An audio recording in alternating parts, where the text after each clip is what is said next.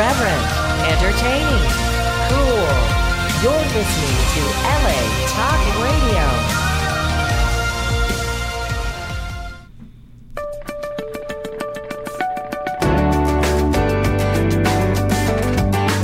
You're listening to Get Yourself the Job with Jennifer Hill, only on LA Talk Radio.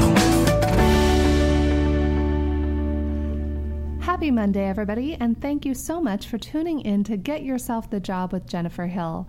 We're very excited to have you join us on this Monday. In case you haven't noticed, the theme of the month of January has been reinvention and looking at your life. Last week, we talked to James Clift, the CEO of Visual CV, about how to market yourself in today's market. Before that, we had talked to Debbie Gion, who's a spiritual teacher, about how to set yourself right mentally to prepare yourself for the new year. And today, I have with me Brian Darling. Brian Darling has been a celebrity business manager and money expert since 1988. His specialty areas of expertise are complete and accurate financial organization and daily cash management for high net worth clients, actors, directors, agents, writers, producers, other entertainment entities, professional athletes, news anchors, media professionals, and family offices. He acts as, I love this part, your financial quarterback and puts all the pieces together, always focusing on your specific individual needs. He assists clients to ensure smooth and efficient daily financial operations. Thank you so much for joining us today, Brian. Hi, Jennifer. It's great to be here. Yeah, it's so great. I love this subject because I remember the first time you and I spoke about this idea for the show. I think it was about 6 months ago. And we were talking about managing the business of your life and how many people get to the retirement age and they still have to work well past retirement because they haven't managed the business of their life. And I know I'm one of those people. You know, sometimes you'll be spending money frivolously on shoes or purses or things you don't need, and you don't think about the long-term future. So, Brian, tell our listeners a little bit about it. How did you get into this field? Well, I started my career actually working in the retail banking industry. Many years ago, they had these little things called savings and loans, which don't really exist anymore, but that's kind of where I came from, was the neighborhood banking, you know, direct communication with the clients. I mean, everybody used to come in on Friday and cash their paycheck. I mean, this was decades ago. So that's sort of how I fell into business management. I kind of worked my way up the ranks at the bank, and one of my jobs was to bring in new deposits. So I opened up the Yellow Pages, which also no longer exists. And I called every accounting firm in the area where my bank was, and I landed myself an entry-level bookkeeping job. Wow. And that's how I got into business management. That's so interesting. Many years ago, yeah. And so how did you eventually then transition from working in the banking world to kind of running your own thing and doing bookkeeping and working with celebrities? How did that all come about? Well, I mean, all my life I've been a numbers guy. I'm very linear. I'm very black and white. And I'm originally from Milwaukee, Wisconsin, so, you know, there's not much socially going on. Not much of a nightlife there compared to LA. You know, there's just not much going on. So, you know, I obviously people that don't live in Hollywood are fascinated with the entertainment industry. So, you know, I knew when I was a young boy I wanted to somehow be involved in the entertainment business. But I was this numbers guy. I mean, I'm not an actor or anything like that. So the business management world was a really good fit for me because they do bookkeeping and accounting work for celebrities and entertainment people. So it really was a good fit. Yeah, and what I think is interesting that our listeners should understand is that you don't have to be a high net worth individual or a celebrity for that matter to take on managing the business of your life, which is why I really wanted to bring Brian onto the show today. Is I even looked at some of the feedback that Brian gave me in our initial conversation, and it hit me like a ton of bricks. Wow, there are things that I could definitely be doing to be preparing for the future And yet I feel, because I say a lot of the time I don't like to be, put in with the millennials, I am a millennial, and immediate gratification is definitely something I see a lot of in my generation, and especially the folks who are younger coming up. It's about give me pleasure now and let me be happy now, as opposed to worrying about 2 years or 5 years or, God forbid, 10 or 20 years down the road.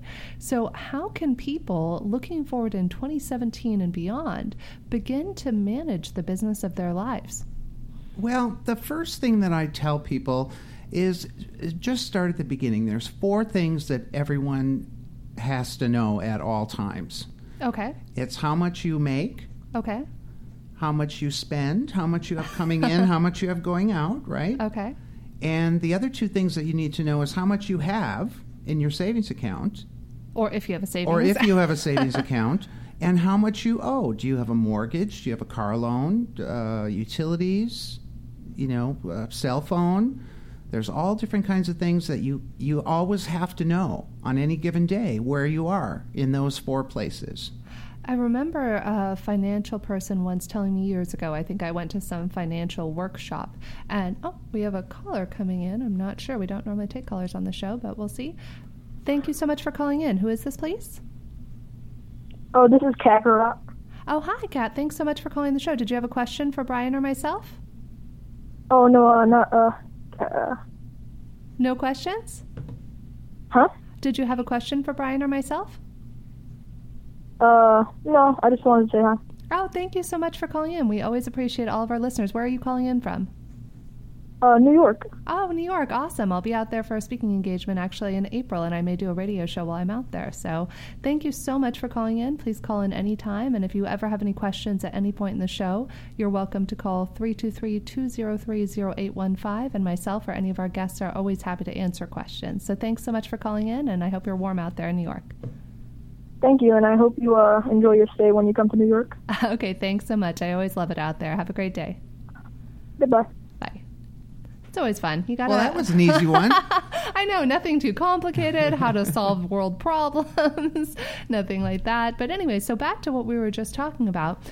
It's an interesting thing of looking at how much you make versus what you're saving. And what I was saying was, somebody once told me you should have a spreadsheet on your desktop that shows, I think it's your assets and your net worth. And I used to track that meticulously, but having this conversation with you, I just realized that kind of fell off my radar. And it is something that if you focus on it, it gives you a better understanding of where you're at and where you should be putting your time and attention.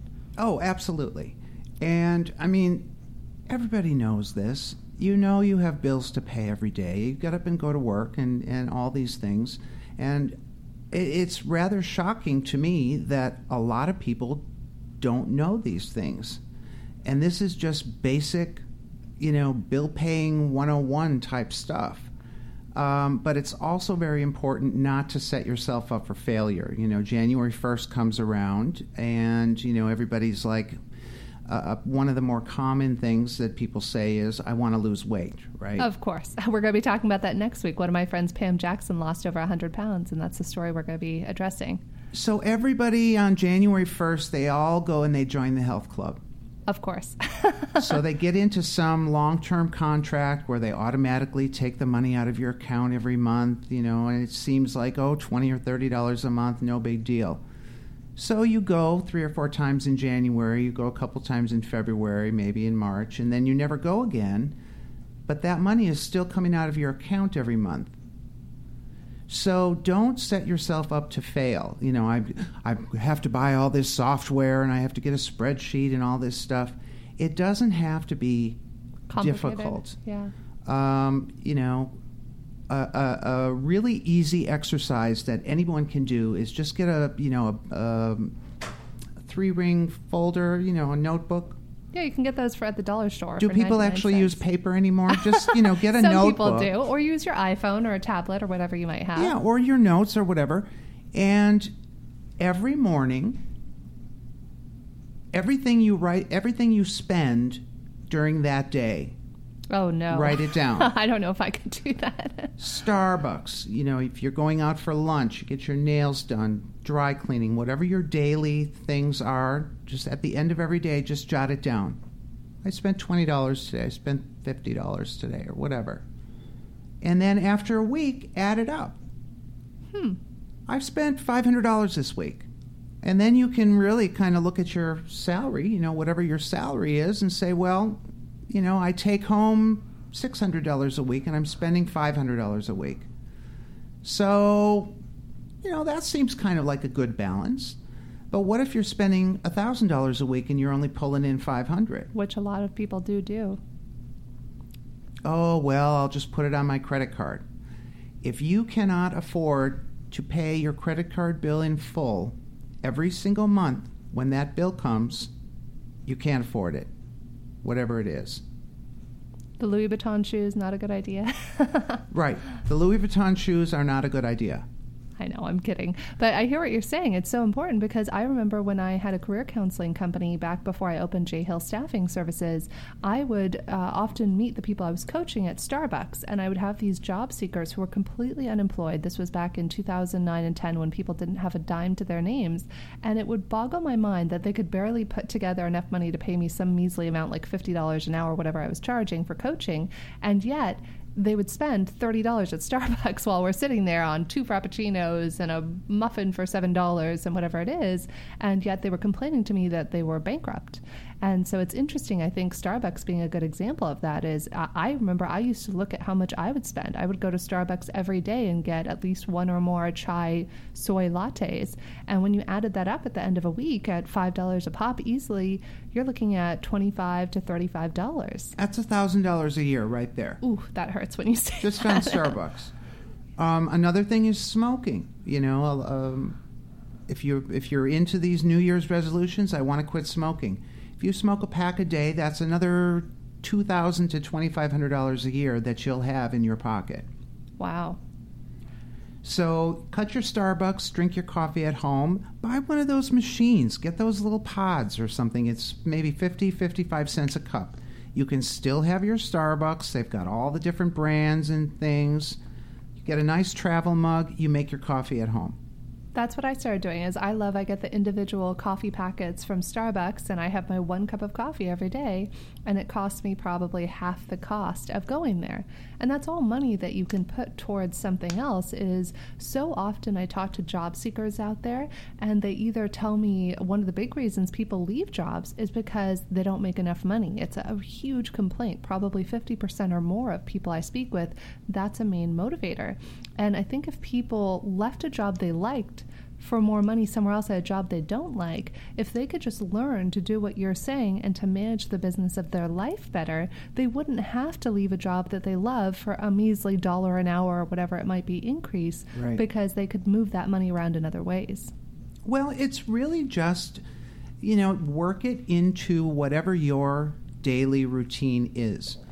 Bookkeeping is something that everyone has to do. And if you do it every day, just work it into your schedule. When you, when I get home from the day, I empty out my pockets. I take all my receipts out of my pockets, and I do my little exercise every day too. How much did I spend today? How much do I need to spend? Is my, is my rent or mortgage coming due in 2 weeks? I have a mortgage payment to make. Yeah, it surprised me. The other day I was on the phone with somebody who had just gotten a new job, actually, and she was saying one of her favorite charities to donate to, I believe it's called FeedingAmerica.org, and I was blown away. She said that a good percentage of working Americans, can't afford to eat. And that broke my heart in half when I heard that is, A, how do you get there? I know there's the whole conversation about minimum wage and people not being paid enough, which I know in some states they're working on fixing that. But in what world do we live in where there are people who are on the verge of starvation who are working full-time jobs or sometimes even two jobs? So what would your advice be to those people? What if you are? What if you're one of those people who's making minimum wage, $10 an hour, and you can barely eat or put food on the table for yourself or your family? What would you tell those individuals to do? Well, you really have to keep that balance no matter what your financial level is or how much money that you have in the bank. So you really just have to look into your daily habits and just write it down in a notebook. and look at, I think there was something great you told me when we first engaged in this conversation, and you said it's the need versus want thing. I thought of you. I was shopping online the other day. I was need versus want. That's another little exercise that's really helpful. There are people out there, I mean, it's very easy to shop these days. You don't even have to get up out of your easy chair. It's so scary with Amazon. You can accidentally, oops, I just bought something. You can whip out that iPad and do some serious damage. But ask yourself this question. I mean, even groceries and things like that. When you're out and you really want something, ask yourself this question. Is this a want or is this a need? If you're at the grocery store and your refrigerator is empty, well, that's a need. You need to eat. You need to put gas in your car. Yes. Most people at some point in their life will need medical care. So you have to make sure that you've got something set aside for that. But again, I don't want people to make it more difficult than it really is. It's not that difficult.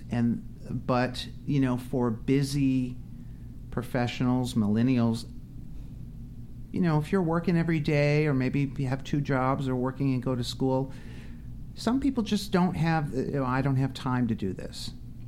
Well, that's where a good bookkeeper or business manager would come into the picture. There's a lot of people out there, most bookkeepers, and well, Should we explain the difference between a business manager and a financial advisor and all that? Should we? Yeah, I think it would be helpful for our listeners to understand that, because people are calling in or listening in from all over the world, and there could be a totally different context. A lot of people, I think, have business managers, bookkeepers, and financial advisors collapsed, and they each have a different role in your life and in your long-term planning. So, if you wouldn't mind, it would be helpful to share that maybe with our listeners. Well, I think probably the biggest or one of the most confusing things that people deal with is the difference between a business manager and a financial advisor.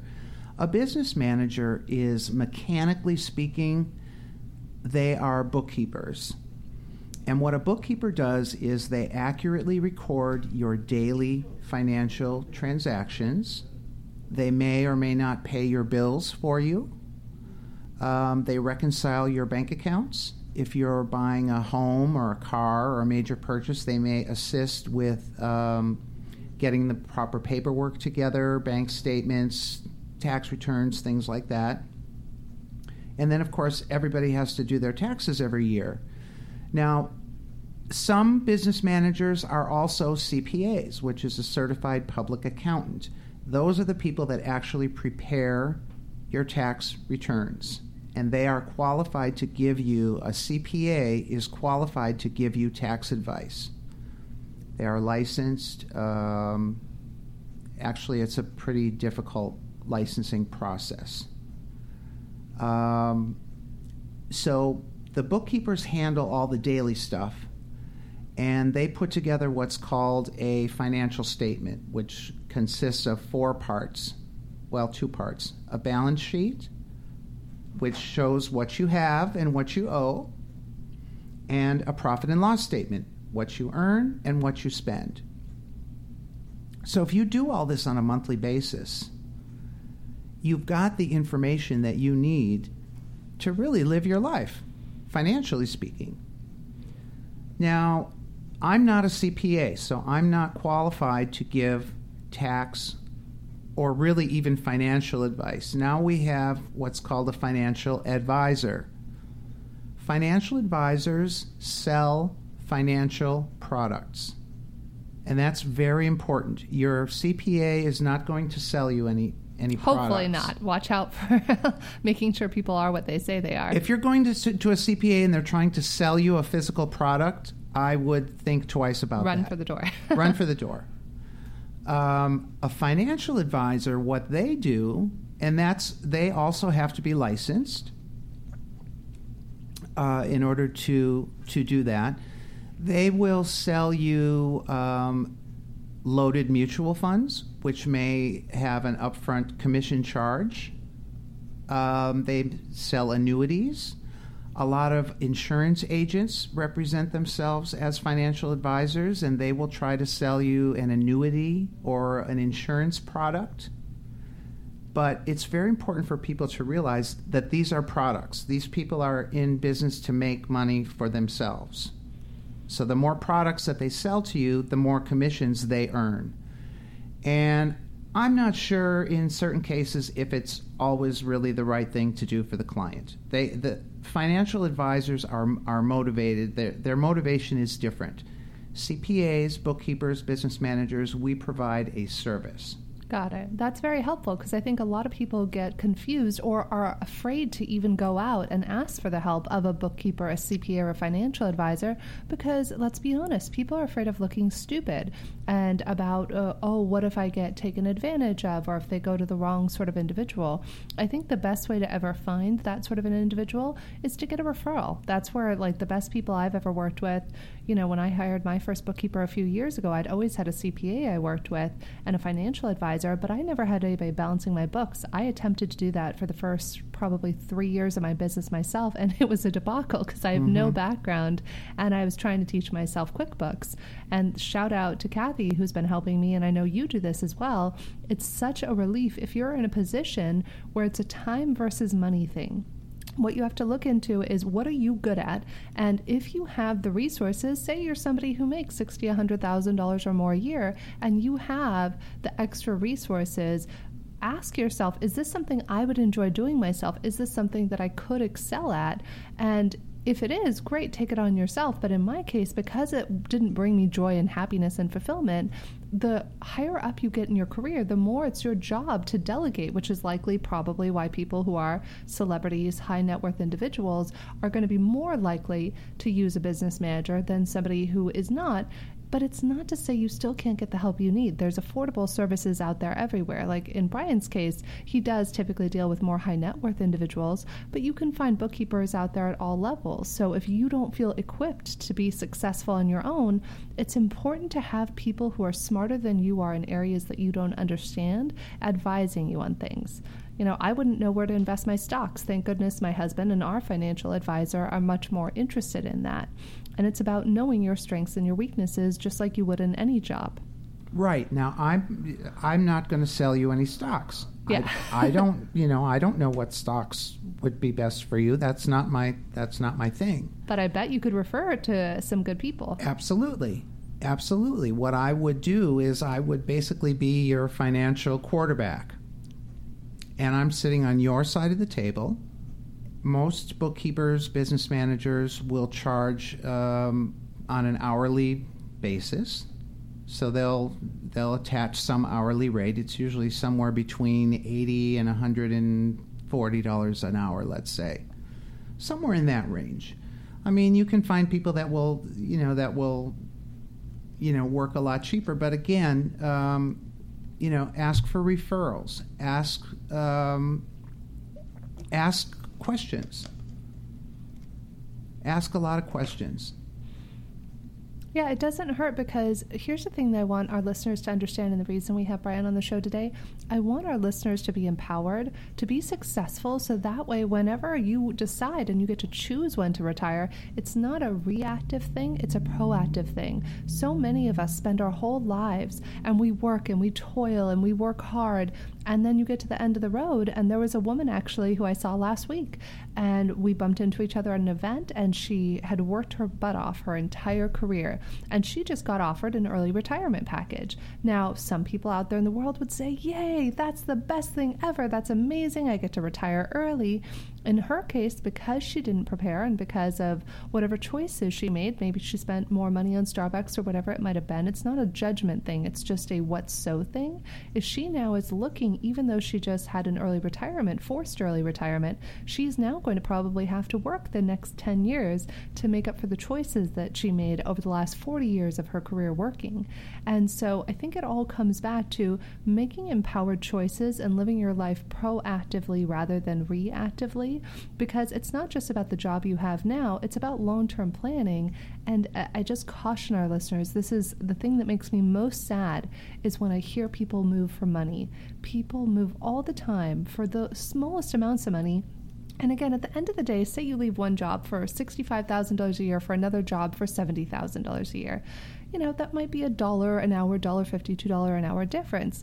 At the end of the day, with taxes and everything else, people don't actually consider the ramifications of their actions. And so just in the same way that Brian's job as a bookkeeper is to help people balance the books of their lives and manage the business of their lives, it's my job to have integrity as a recruiter and to coach people so that when somebody calls me and says, hey, Jennifer, you were referred to me and I'm looking to leave for more money, it's my job to talk them out of it. It's I don't have to. It's an opportunity I have, because a lot of recruiters out there will be like, oh, great, you're a good candidate, I'll just pull you into this next job.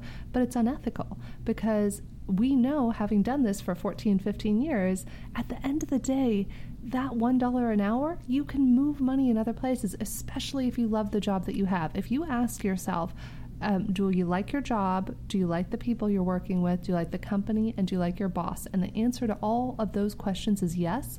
Under no circumstances should you move. Hire somebody like Brian, work with somebody so that you can manage the business of your life and stay in a job that you love and find a way to be more empowered with the way that you're spending your money. I think that's really good advice. I agree with that 100%. Especially in the current climate. I mean, we don't know what's going to happen tomorrow or next week, or, you know, I don't know if thousands of jobs are going to be pouring into California next week. Yeah, you never know. That's the thing, is I think that people put their hope, and that's the reason the name of my book is Stop Hoping, Start Hunting. Job hunting and having a career is not a passive thing. It is an active thing. And when you use words like hope, try, I might, I could, whatever it is you're saying, that's passive. That's passive language. That's a passive perspective. And I'm not knocking any of you out there. If you're the sort of person who goes around saying, I'm trying, it's hard, I might, I could, it's not that you're a bad person. I just encourage you to take a step back and, looking at this first month of, 2017, listen to the advice that Brian is giving you, that Debbie started the month with, that, James last week was talking about, and ask yourself, how can I live this year differently? How can I live this year proactively and manage my life so that life isn't happening to me? Because I'm sure you hear this, Brian, and I'm sure you've heard it from your clients. Oh, it's not fair. My bills are so expensive and they're just overwhelming and I can't pay my credit cards. And I was there myself. In fact, I was just talking to my family about this week. When I was a kid, somebody gave me a $20,000 limit credit card. I was 18 years old. And to me, I thought it was Monopoly money. I'm 18. I have no context. I've never in my life heard of a financial planner, a business manager, a bookkeeper. So like any good 18-year-old, I took all my friends out for 4-star meals, bought the best wine that money could buy. And then, when 20 rolls around and I paid, the minimum on my credit card, and then that money's due. It wasn't, I thought it was Monopoly money. Right. And I went to my parents for a loan and I said, Mom, Dad, can you lend me $10,000? I'll pay it back.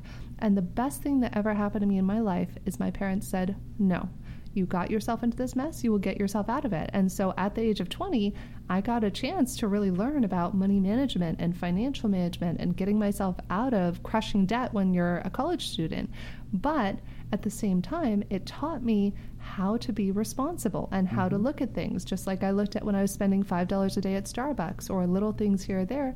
It does add up. And when you're responsible for your financial state, nobody's doing anything to you. It's not happening to you. It's a choice that you're making that you're either conscious of, or like Brian's saying of, that you might be unconscious of. And it's only by bringing your awareness and your attention to what it is you're doing that might be impacting you in a detrimental way that you can begin to gain your power back. Well, I think a lot of people are actually embarrassed. Quite frequently, I get calls from people when they get to the point where they just can't do it anymore. They might be so far underwater, that they're starting to, have some problems. And they come to me and, some people try to sort of shift the blame onto me. I'm not the one who's, swiping the credit cards. But I can tell you in an objective and non-judgmental way, I can show you where your money is going. And that hurts sometimes to see it. And, I don't I don't have any judgment on anybody. It's your money. You can spend it however you want. Those 1-800 numbers, it's your call, literally. So, you know, you really need to ask yourself these basic questions. You know, what do I want to do with my life?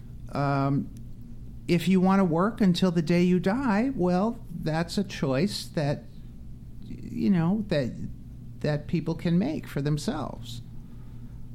I happen to be a saver, so... You know, if somebody gives me a gift, a Christmas gift, $100 or something like that, I might take 50 of it and put it in my savings account. I may take the other 50 and, you know, go out to dinner or, you know, spend it on something nice for myself. So then I've saved.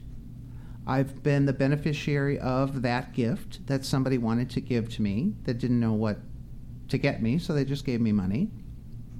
So I've, you know, there, it's not difficult. That's really what I want to impress upon people. It's just really numbers moving around on a page. Now that's very daunting to many people, especially in the entertainment industry. And these are creative people. These are not like wonky, you know, linear numbers people.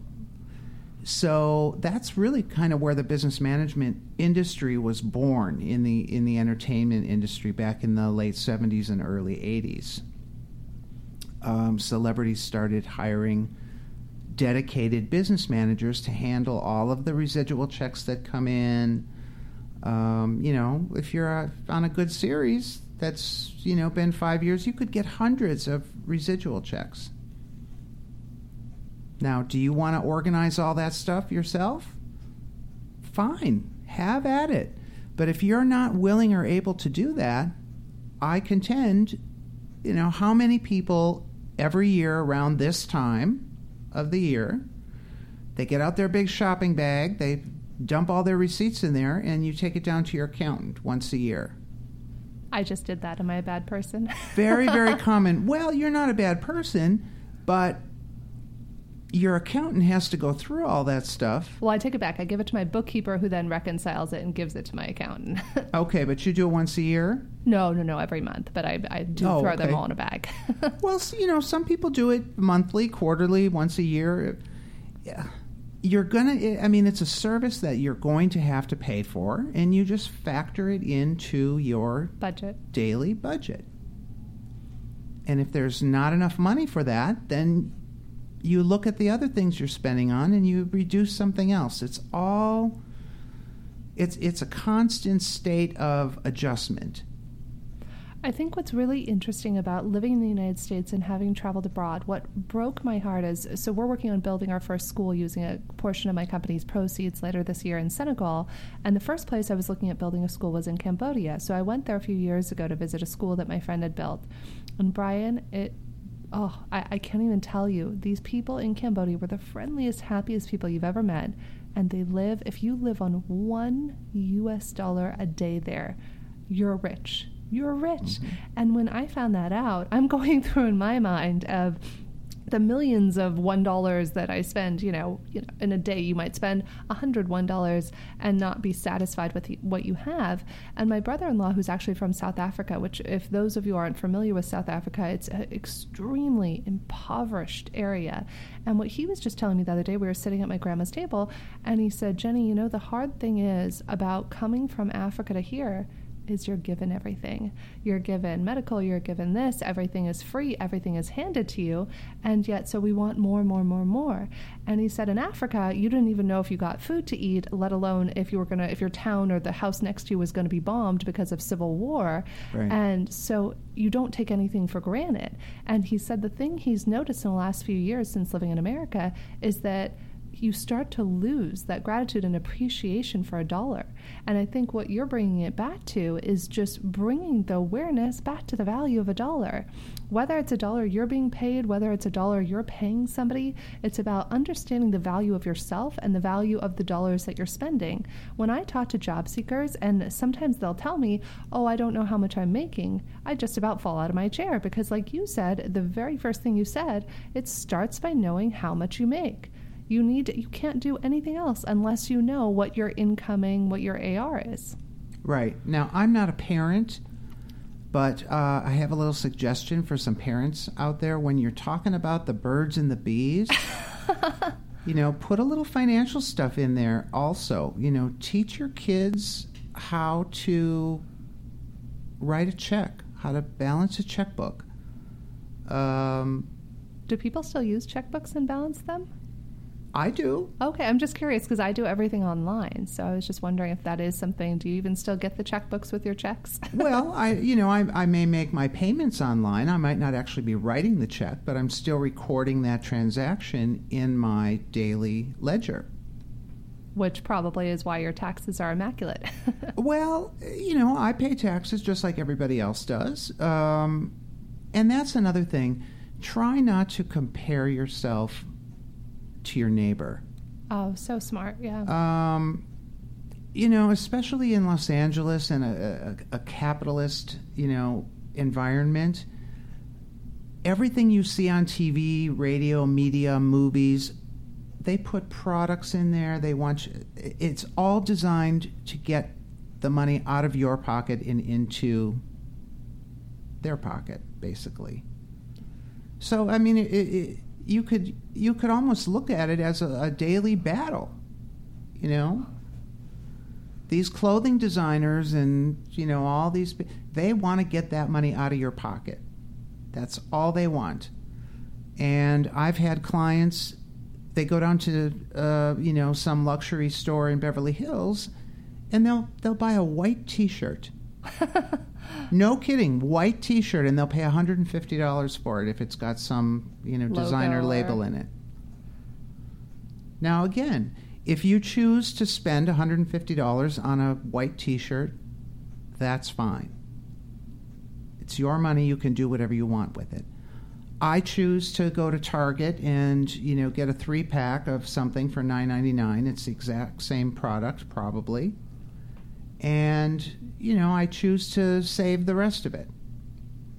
Well, it's all about looking good. And it's not just, I think it is more prevalent, particularly in Los Angeles, even in Southern California. I just moved down to Orange County, and I was shocked when my Uber driver was telling me, I thought here I am in my new place down in South Orange County, and everybody, the neighbors are bringing over cookies and so friendly. And I thought, oh, well, this will be great. It'll be a change of pace from LA where it's so me-focused and money-focused. And our Uber driver was saying, oh, no, I've lived here pretty much my whole life. And he said it's actually the same, if not worse, than LA, which I found kind of shocking that it wasn't just a Los Angeles thing, that it's more of a Southern California thing, but it all goes back to the capitalist culture that we're in. And I want, and comparing ourselves, like you said, to the Joneses is one of the best quotes that I ever heard is there's no power in comparison. If you're looking at your neighbor's car, your neighbor's house, or, you know, somebody, Bob, whatever the person has that you want, you can find that same thing. You don't need it. You need to figure out for yourself what will bring you happiness and joy. Right. And, you know, the older I get and the more I meditate and look at this stuff, it's not about the money. It's about, you know, finding happiness internally and not having it be an external thing, because that's only going to bring you limited short-term happiness.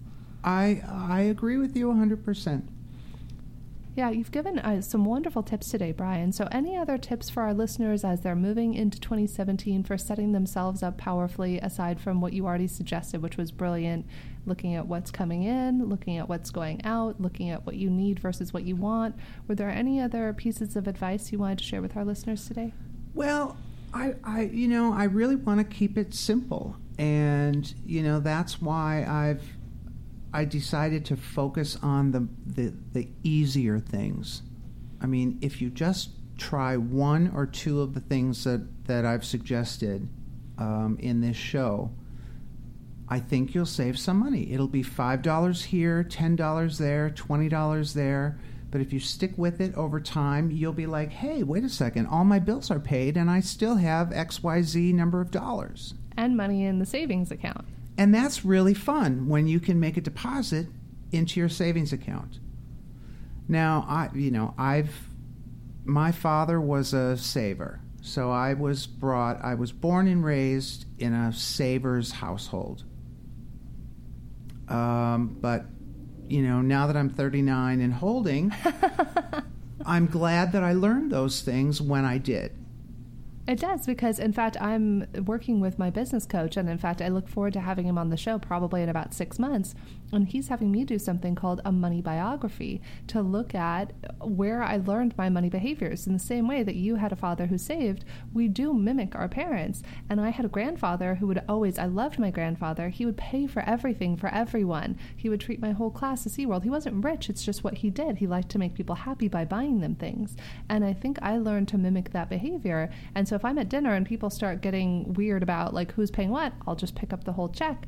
And yet that's disempowering both for me and for the other person, because I'm not allowing others to contribute to me. And that's an interesting inquiry that I'll leave our listeners with today, is something that I talk about in a talk, actually the talk I'm going to be doing in New York, is about being empowered and empowering in the workplace.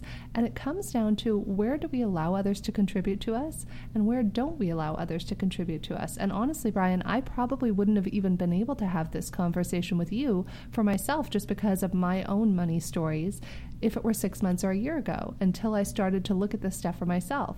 So I really want our listeners to think about, you know, where do we allow others to contribute to ourselves, to us, or and where are we stopped from contributing to others? Maybe what Brian said today landed with you and it really resonated because you came from a saver family. Or maybe you're like me and you came from a family where it's about spend, spend, spend. No matter where you're at, I just ask you to look at, where are you stopped, or where are you hindered from being able to contribute or be contributed to? And I think it's a great conversation to engage in, particularly in the early part of the year. And don't blame yourself. Good point. Don't blame yourself. It's not your fault. These are all choices that people make. And I think, Jennifer, what we're doing is we're just giving them a few more choices. I think that's brilliant. It's a tool. Doesn't cost any money. These are things that you can do in the privacy of your own life. You don't really need to advertise it. Yeah. Necessarily. Cars are another good thing. An example that I use, and you know, we live in Los Angeles, so everybody's got to have that BMW, Mercedes, you know, whatever. Again, if you cannot afford to pay that car off in 2, maybe 3 years maximum, you can't afford to buy that car. It's too expensive. And if you think of it like you're taking things away from yourself, it's almost counterproductive. I suggest, I'm saving up. If there's I just bought a chair. It's a good story. I've just bought a chair, and I've been looking at this chair online for probably a year. I knew how much it cost, so I started putting money aside, $20, $30, $40. Well, I just bought the chair, and I paid cash. It took me a year. Is it something I want? Well, yeah.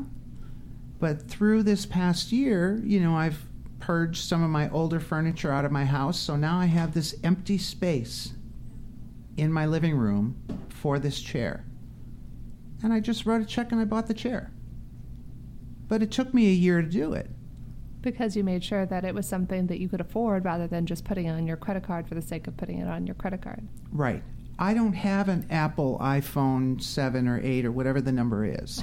12, who knows? You know, I don't need to be the first person to have all this technology and spend all this money. I can get the same darn thing if I wait a year, and they'll probably give it to me for free. So that's how I choose to do things. Well, Brian, you've given our listeners a lot of insights, a lot of things to think about going forward and managing the business of our lives in 2017 and beyond. So you are also available if people want to hire you. If somebody did want to look into your services, where would they find information about you? I am available. I'm based in Los Angeles. My website is briandarling.com. Or you can also find me on LinkedIn. That's where we met. Yeah, we met on LinkedIn. It was on LinkedIn. And I love LinkedIn because I've gotten to meet with some extraordinary people, including yourself. And I really want to acknowledge you, Brian, because I got so much. That's the thing I love about hosting the show, is I learned so much from my extraordinary guests like you. And I feel like I actually will, you know, put some of the tips that you just gave our listeners into effect. I think it'll make me more successful in business and help me manage the business of my own company as well as myself. So I'm really grateful. That makes me happy. That makes me happy when people say that. Because I really just want people to succeed. I want them to achieve whatever their financial goal is. I want to live in Costa Rica. I want to retire in Costa Rica. So I've been down there several times. I know how much money I'm going to need on a daily and monthly basis to survive at the level, to live at the level that I want. And I'm working towards that goal. It's not an immediate thing. But that's great. And again, it's long-term planning as opposed to just reactively living in the moment for immediate gratification. And so, oh, yeah, we could go on for days and days with this conversation. But I think that some of the tips that we've identified on this show are very good tips, and I think they're going to save your listeners some money. Thank you so much for being on the show today, Brian. And tune in next week. I have a couple of exciting guests coming up in the next few weeks. Pam Jackson is actually the last story in my book, Stop Hoping, Start Hunting. And we talk about, in the book, she looks at herself in the mirror and realizes that's not who she really is, and goes on to lose over 100 pounds and keep it off for 3 years and motivate and inspire others to do the same. Now, while my show is not about weight loss, it's about owning your greatness and being happy and fulfilled and finding contentment in all you do. And so we're going to talk about some of the principles that Pam has applied in her life to those of you out there job hunting who might be finding discontentment or a lack of fulfillment in your livelihood. And then I'm also very excited, again, the last Monday of the month, I'm having Liz Ryan, the top HR and career expert in the world. She's going to be talking about her new book with me, and that'll be on January 30th. So if you ever miss any of our shows, you can always find them on iTunes at Get Yourself the Job. You can subscribe for free on iTunes and download the shows and listen to them at your leisure. Or you can always go to LA Talk Radio, where Get Yourself the Job is hosted, and find the archive of the show and download the show there as well. So thank you, as always, everybody, for tuning in, and I hope you have a wonderful rest of your week.